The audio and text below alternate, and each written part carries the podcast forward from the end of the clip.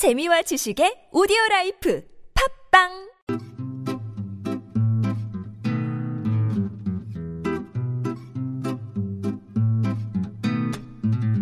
TBS 아나운서 팀과 한국어 천재가 함께하는 쉬운 말 바꾸기 운동.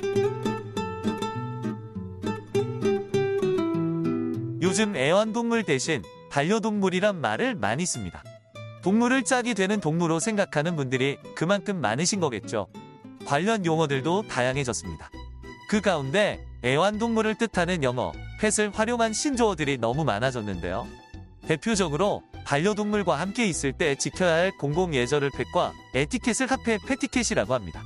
사람과 동물이 함께 행복한 주민교육 진행, 패티켓 부재로 인한 사회적 갈등, 이런 기사들 종종 볼 수 있는데요.